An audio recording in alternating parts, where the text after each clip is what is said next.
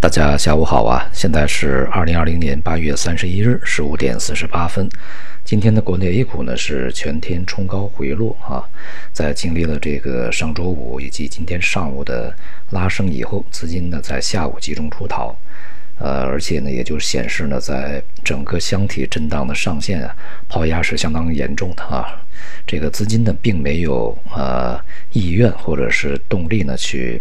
这个大举冲击上方的主要关卡压力。今天呢，公布了八月份的 P M I， 其中这个制造业 P M I 呢是比七月份微跌 零点一 啊，七月份是 五十一点一， 那么八月份是五十一，而这个非制造业呢是较七月份的上升啊，呃，七月份是 五十四点二， 而这个八月份呢是 五十五点二， 也就显示呢制造业啊在疫情啊过后啊这个集中的呃明显反弹以后开始变得平稳，而这个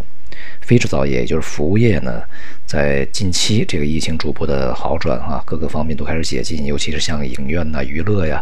这些场所啊，这个餐饮呢开始恢复以后啊，整个的这个需求呢开始呃变得这个做扩张啊。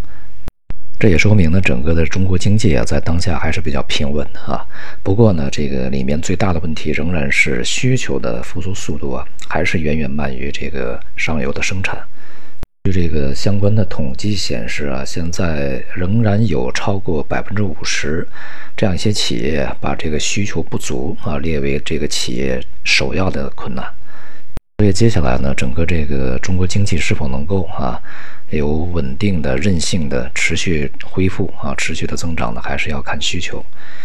这其中呢，这个外部需求啊，还是呃恢复的非常慢呢，是一个最大的掣肘啊。像这一次呢，这个新订单指数呢是升到了五十二，而这个新出口订单指数呢，则还是去四十一点四十九点一啊。虽然说是回升了，但是还是在一个萎缩萎缩状态。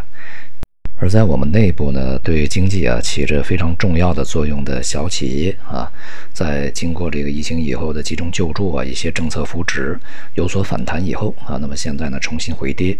呃，小企业的这个制造业的 P M I 呢是下滑到了 四十七点七， 这种局面呢对这个就业的影响还是非常大的，所以我们的整体经济增长的这个速度啊啊还是难言非常乐观。而在这个外围呢，也继续啊有一些不和谐的声音出现，呃，最近呢又有十一家中国企业呢被列为啊这个黑名单，其中包括一些大型的企业啊。亚洲股市呢在今天也都是大多数下跌啊，像恒生指数呢在当前也是下跌了 零点六六， 韩国股市也是冲高回落啊，并没有能够这个承接啊在上周末美股呢所录的录得的这个上涨。现在市场呢仍然是在反映啊这个上个星期啊这个美联储的货币政策框架它的策略改变的这样的一个信息。在大宗商品方面呢还是呃延续着一些积极反应，但是股市呢已经变得比较疲软，而这个债券市场呢在经历了在上周啊比较大的波动以后呢迅速回稳。今天这个国内债市呢是明显反弹，而这个外围的债券收益率也从上周的高点呢开始温和回落啊，市场呢对于这个未来啊，呃，通胀究竟能否在短期里面恢复呢，其实信心还是不足的。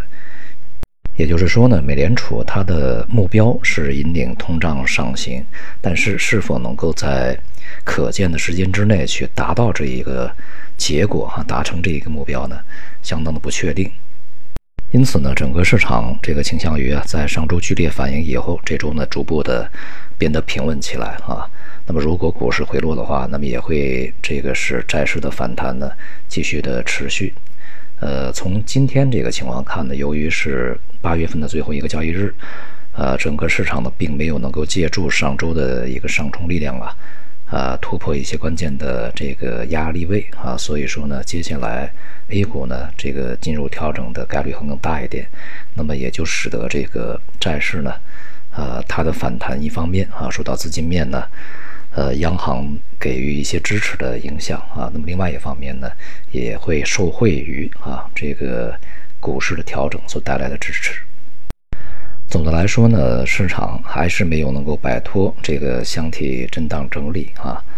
那么未来呢，也就是伴随着一些啊结构性的机会，这个板块的此涨彼消啊，一些比较零散的快速轮动，这样的一个市场特征的整理状态呢还会持续。而从更长远的角度来看呢，这个当前的 A 股啊，受制于这个资金面的影响还是非常大的啊。那么从国内的资金情况来讲呢，并不是非常充裕。呃，央行呢，在近一段时间，这个通过公开市场操作给市场注入的流动性呢，主要啊是维持一个这个货币的平稳，而不是让它呢有过分的溢出，呃，流向股市啊，流向这个。呃，房地产呢都是不愿意看到的啊，加上这个资金在银行体系里面空转，那么也是如此。